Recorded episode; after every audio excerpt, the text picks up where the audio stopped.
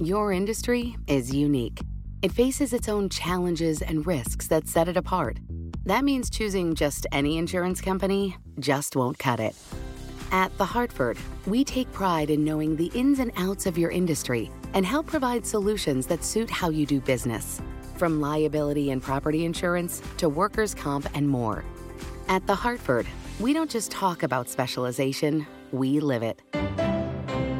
Learn how The Hartford can help your business at thehartford.com. Collaborate for a greener future at the Bloomberg Green Festival, a groundbreaking celebration of the thinkers, doers, and innovators leading the way. From design and culture to technology, science, and entertainment. Hear from inspirational speakers and immerse yourself in climate solutions. July 10th through 13th in Seattle. Title sponsor Amazon. Official airline Alaska Airlines. Get 20% off using promo code Radio20 at BloombergLive.com slash Green Festival. The EPA's response to last year's natural disasters had a lot of problems. That's according to the EPA itself. On this episode of Parts Per Billion, we talk with a reporter who uncovered the agency's own self assessment of its emergency response.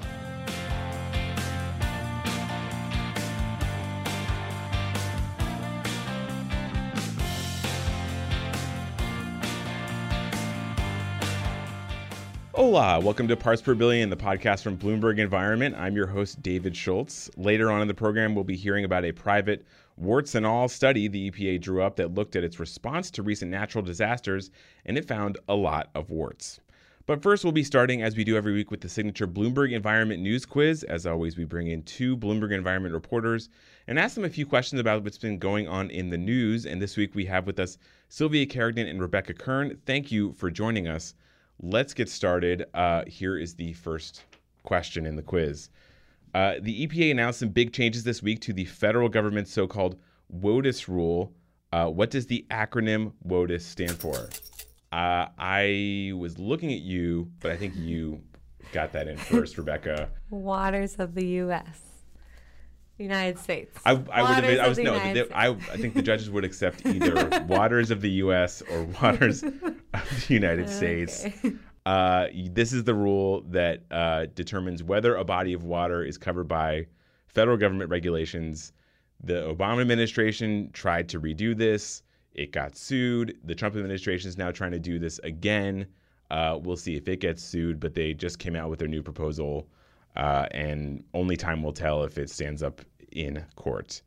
Question number two the score right now is Rebecca 1, Sylvia 0. PFAS is something we've talked a lot about on this podcast before. These are the classes of chemicals that cause a lot of problems for groundwater supplies in a lot of places across the country. New Mexico is the most recent place to discover it has a PFAS problem and it's taking some action. Who did the uh, state file a complaint against? Recently. The state of New Mexico filed a complaint against someone for dumping PFAS. Oop, Sylvia thinks she knows. Is it the Air Force? That's right. It was the United States Air Force. Mex- the state of Mexico is going after uh, the military for uh, PFAS contamination. As Sylvia and uh, pretty much every reporter here at Bloomberg Environment has, has been covering, these are chemicals that are in uh, firefighting foam so when there's a big fire, uh, maybe after a plane crashes or something, they use this foam to put out the fire, and it can get into groundwater, and it never goes away, basically. And so mm. uh, the state thinks that the Air Force should have to pay to try to clean this up, and it'll be interesting to see how that turns out. Um, the score is one to one. This final question will be the decisive question. Question number three An internal EPA report that Bloomberg Environment obtained found that the agency's responders to last year's hurricane in Texas, hurricanes in Texas, Puerto Rico, and elsewhere lack some basic supplies. Name three. Well. The, the, I have not finished the, the question. That's a little bit early. I feel that's not fair. she read the article. Well, maybe if, did you if you had read this? I read her, awesome article, story, but I'll let her. Can we split it into question uh, 3A and 3B? Let's we each let's, could answer one. Let's uh let's finish the question first, and then whoever's first. Name three of the supplies the responders did not have. These are three supplies. Sylvia thinks she knows. Um, We'll see if she does. okay, so they were missing bottled water. That's one. Uh, first aid kits. That's two. And uh, supplies to fix flat tires. I would have also accepted tire repair products. Mm-hmm. Uh, but yes, that is three. Those are three of the supplies that the emergency responders in uh, in Puerto Rico did not have, according to the EPA's report. So that will do the quiz. Um, I think we have a result. The result is Sylvia has won two to one, although I get the sense Rebecca kind of conceded that one to her. Uh, congratulations to Sylvia. We'll be back in just one second with more from Sylvia on that EPA disaster report. Stay tuned.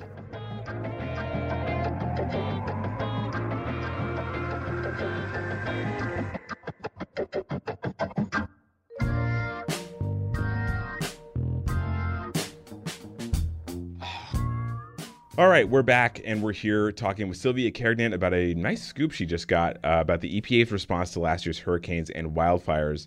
So, first off, what exactly is this report and who put it together? Um, okay, so after hurricanes uh, Harvey, Maria, and Irma, and the wildfires in California last year, the EPA's Office of Emergency Management asked staff at headquarters and all the EPA's regional offices how the agency's disaster response efforts went and what could do better.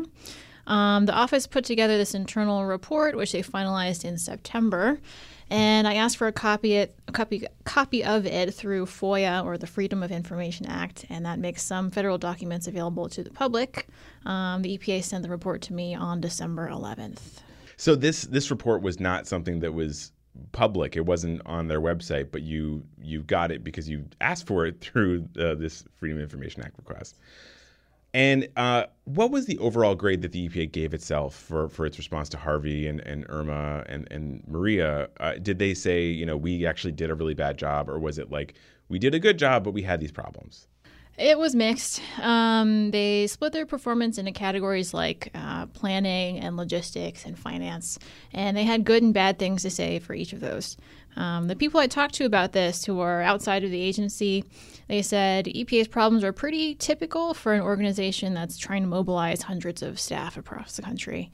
Um, but the EPA did have a variety of challenges. Um, when the EPA was looking for hotel rooms for responders, they were competing with other federal agencies like FEMA for reservations. Um, a few responders ended up sleeping in trailers because they couldn't book hotel rooms. Uh, some people who were sent to respond to Hurricane Maria, as we talked about, they ran out of bottled water, first aid kits, other things like that. Um, and one responder who was from Puerto Rico, knew Spanish, had been prepared to respond to Hurricane Maria, uh, was sent to California to respond to the wildfires instead. Why? So was this because they didn't really have a plan in place for responding to a I guess was it a Category Five storm or it, it is a Category Four. Category Four storm on, on, in the island of Puerto Rico, or a you know really just massive rain event in Texas. Did they not have a, a plan for this, or did they just have a plan and not follow it? I think there were lots of different reasons why these problems came up. Um, some of it was just that the plans that they had were unclear, uh, or they didn't have specific plans for like a certain circumstance.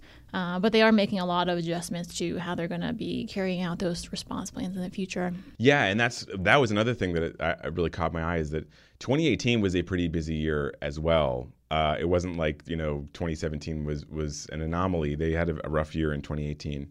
Do you get a sense of if they did any better in, in 2018 or, or if at least they're working to do better and kind of heading in the right direction with their disaster response? Um, so one of the issues during Hurricane Harvey was that the there was such an immense amount of debris and waste left behind in Houston.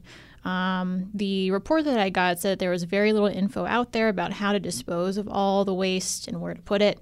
Um, and this year, after the Camp Fire hit the town of Paradise, California, um, the EPA was putting out a lot more information about um, how they're dealing with the hazardous waste that might be left behind, like car batteries or pesticides. So it does seem like they're making those changes this year. Okay, so at least that they've, I guess, there's some indications they've learned from the mistakes of 2017. But I have to ask though, this is kind of a meta question, but you know, we mentioned this report was not made public. You had to ask for this and get it through the Freedom of Information Act. Why, why wasn't this report public? It would seem like if you're, you know, doing a review of how you performed, uh, why wouldn't you want to put that out? Um, I think because this was it was an internal report. It was created uh, by EPA for EPA. Um, and there's a lot of jargon in it related to how the agency works. So it wasn't really written for public consumption. Hmm. But uh, we're glad that you were able to sort of pry it out of the, uh, the EPA and that we had a chance to read it thanks to your reporting.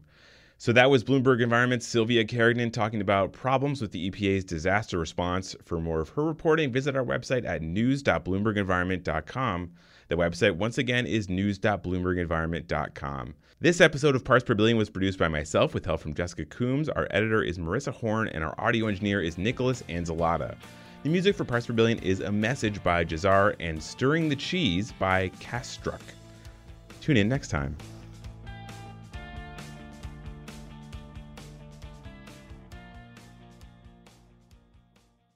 Your industry is unique. It faces its own challenges and risks that set it apart. That means choosing just any insurance company just won't cut it. At The Hartford, we take pride in knowing the ins and outs of your industry and help provide solutions that suit how you do business. From liability and property insurance to workers' comp and more. At The Hartford, we don't just talk about specialization, we live it. Learn how The Hartford can help your business at thehartford.com. Collaborate for a greener future at the Bloomberg Green Festival, a groundbreaking celebration of the thinkers, doers, and innovators leading the way. From design and culture to technology, science, and entertainment. Hear from inspirational speakers and immerse yourself in climate solutions. July 10th through 13th in Seattle. Title sponsor Amazon. Official airline Alaska Airlines. Get 20% off using promo code Radio20 at BloombergLive.com slash Green Festival.